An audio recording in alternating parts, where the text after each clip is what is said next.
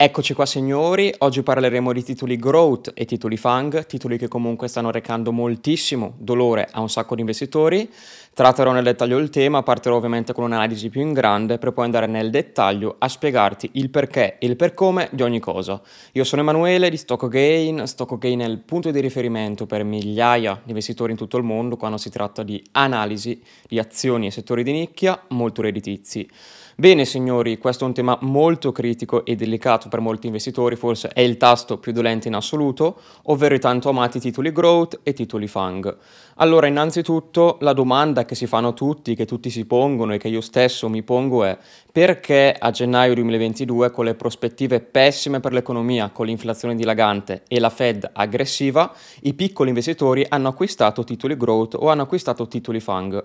La risposta purtroppo sta nel passato. Infatti dal 2008 a oggi i titoli growth hanno battuto di netto i titoli value, ma dal 2022, quindi da gennaio 2022 a oggi, i titoli value hanno nettamente sovraperformato i growth. Allora, la risposta di questa sovraperformance te la darò in tutto questo video, ti spiegherò soprattutto il perché i growth hanno battuto i value in tutti questi anni e soprattutto ti risponderò al motivo del perché i value ora sono pronti a sovraperformare i growth a lungo termine. Infatti dal 2008 a oggi c'è stata una nettissima sovraperformance dei growth verso i value, a parte rari intervalli intermittenti in cui value facevano meglio dei growth, ma guarda caso questi momenti, diciamo, erano momenti critici per l'economia, erano momenti delicati, erano momenti di incertezza, erano momenti dove gli investitori cercavano rifugio, ok? E questa è una cosa molto importante. A inizio 2022 Stock Gain disse chiaramente che le prospettive economiche erano molto cupe, c'erano tutti gli indicatori, addirittura i mercati erano sui massimi, molti growth avevano già iniziato a correggere però da qualche mese prima e i piccoli investitori si sono scaraventati sui titoli growth. Ovviamente un errore fatale, tutta quella gente ha perso dal 60, 70, 80%. Dopodiché a marzo 2022 il team di Stock Gain ha detto chiaramente che anche i FANG avrebbero incontrato grandissime difficoltà e così effettivamente è stato eccetto Apple, guardate Amazon, Meta, Netflix, potete capire chiaramente che è stato un vero e proprio bagno di sangue. E non lo dico tanto per, guardate che un sacco di investitori avevano Amazon come prima posizione di portafoglio perché, perché dicevano che tanto Amazon era infallibile, Amazon non può perdere valore, è troppo solida, mi fido, eccetera, e alla fine hanno perso più del 50% del loro capitale.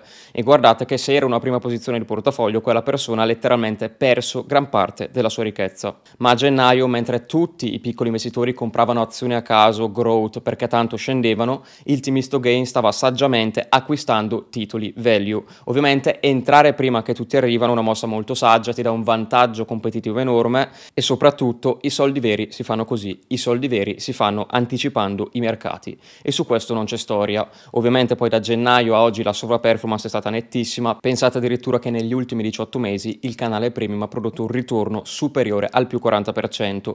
Questo ovviamente in un contesto magari di mercato mercati rialzisti può essere una performance normale, ma sì, un po' sopra la media, ma in un contesto dove l'S&P 500 perde più del 20%, capite, è un risultato veramente notevole, soprattutto con l'inflazione elevata ovviamente. Capite che la gente che ha perso il 50-60%, in più ha perso anche il 10% per l'inflazione, era importante come non mai generare profitti.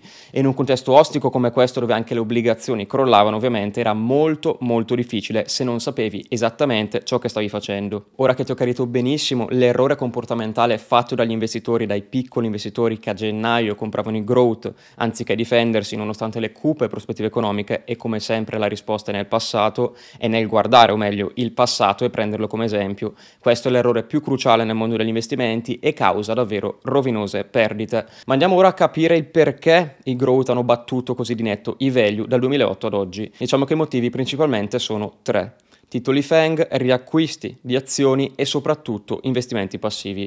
La portata maggiore di questi tre fattori è stata ovviamente quella dei riacquisti di azioni, senza i riacquisti di azioni che sono stati, signori, pensate responsabili di più del 40% della performance dell'S&P 500, quindi un qualcosa di assurdo. L'S&P 500 non avrebbe mai colpito il massimo di 4.800 dollari, ma sarebbe stato scambiato ovviamente sui massimi vicino a 2.700 dollari. I riacquisti di azioni negli ultimi 10 anni, uniti alla Fed molto accomodante, importante cosa hanno fatto. Hanno permesso a un sacco di gestori patrimoniali di spostare liberamente, quindi di comprare o vendere titoli FANG, ovviamente senza incidere sostanziosamente nel prezzo. Questo perché? Perché erano certi di avere un acquirente sicuro qualora avessero voluto vendere. Infatti tra riacquisti di azioni e Fed molto accomodante, che ora in modo indiretto te lo spiego molto semplicemente come influiva sui prezzi. La Fed praticamente con il QE acquistava obbligazioni, il rendimento di queste obbligazioni calava, quindi gonfiava il valore delle obbligazioni, gli investitori quindi erano costretti a cercare rendimento altrove, azionario, lusso, eccetera. Si è gonfiata questa enorme, gigantesca bolla di tutto. L'ultima causa sono gli investimenti passivi. Pensate signori che su 2165 ETF il 20% di tutti quei capitali sono allocati nei primi 10 titoli dell'S&P 500. Quindi tutti quegli investitori passivi che compravano a caso l'ETF, a caso o meno, ora non sta mai sentenziare, sta di fatto che un sacco di gente, soprattutto dal 2020 in poi, ha iniziato a investire a caso in ETF, comprandosi di tutto, non capendo alla fine perché investiva, non capendo dove investiva, non capendo come funziona l'economia. Purtroppo quando l'informazione diventa troppo generale e generica si tende davvero a generalizzare e un sacco di gente perde soldi perché il mercato ovviamente si prende tutto ciò che gli spetta. Questi tre fattori sommati sono stati pura benzina per il rialzo dei growth nell'ultimo decennio a scapito ovviamente dei value. La sova performance non c'è nulla da dire, è stata veramente netta e soprattutto come già detto eh, così tanti anni continui di sovra performance hanno convinto un sacco di investitori che i growth fossero la scelta migliore. Ovviamente quando tutti fanno la stessa cosa, quando tutti pensano che la stessa strategia vada bene per tutti, che funzionerà e in generale quando i prezzi si gonfiano troppo perché tutti si copiano, questo porta inevitabilmente a una sopravvalutazione degli asset e di conseguenza a una discesa dei prezzi degli asset. Lo diciamo anche per gli ETF, anni di acquisti indiscriminati di indici ETF gonfiano i prezzi e possono portare ad anni di sottoperformance ed è esattamente quello che stiamo vedendo tutti noi oggi. Quindi ricapitolando, i titoli FANG sono un'opportunità oppure no? Se hai sentito bene questo video e hai capito la mia analisi capirai benissimo la risposta. Diciamo che a parte Apple che ha perso solo tra molte virgolette il 20% perché è comunque una brutta perdita perché c'è l'inflazione, ribadisco, bisogna ottenere profitti, non meno perdite di altri, ok? Per prosperare da quei prossimi anni. Penso che non debba essere io a dirvelo, però purtroppo la gente non capisce, la gente è contenta di aver perso solo il 30, 40, 50%. Non c'è assolutamente da essere contenti perché mentre tu perdi soldi, altri li guadagnano e soprattutto stai perdendo comunque ricchezza per l'inflazione.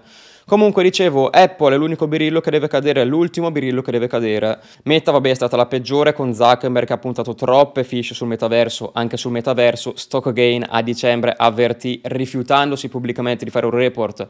Non so se ricordate, ma a dicembre c'erano i vari venditori di aspirapolvere che facevano report sul metaverso, sugli NFT e vi dicevano alla fine che era il momento secolare, che tutto sarebbe salito. Ovviamente era per fare volume, era per vendere di più, ma lo capite benissimo. Stockgain invece disse che era solo una moda, si rifiutò di fare una qualsiasi cosa relativa al metaverso, prevedendo perdite dal 70 al 100% del capitale. E purtroppo, signori, o per fortuna, dipende da chi si è salvato, che c'è la turetta o meno, è andata esattamente così. L'errore di Zuckerberg quindi è stato puntare troppo su questo settore e Meta ne ha risentito enormemente. Anche Amazon deve fare molto riflettere, azienda che nel 2018 già valeva più di un trilione di dollari, ora è scesa sotto quella soglia. La stessa fine sta per farla anche Google con perdite di quasi il 50% e soprattutto anche Netflix, PayPal e un sacco di altri titoli tecnologici che crollano indicano che è in arrivo un cambiamento secolare e che questi titoli e in generale i loro settori stanno cedendo il potere ad altre aziende ad alto potenziale in questo contesto unico.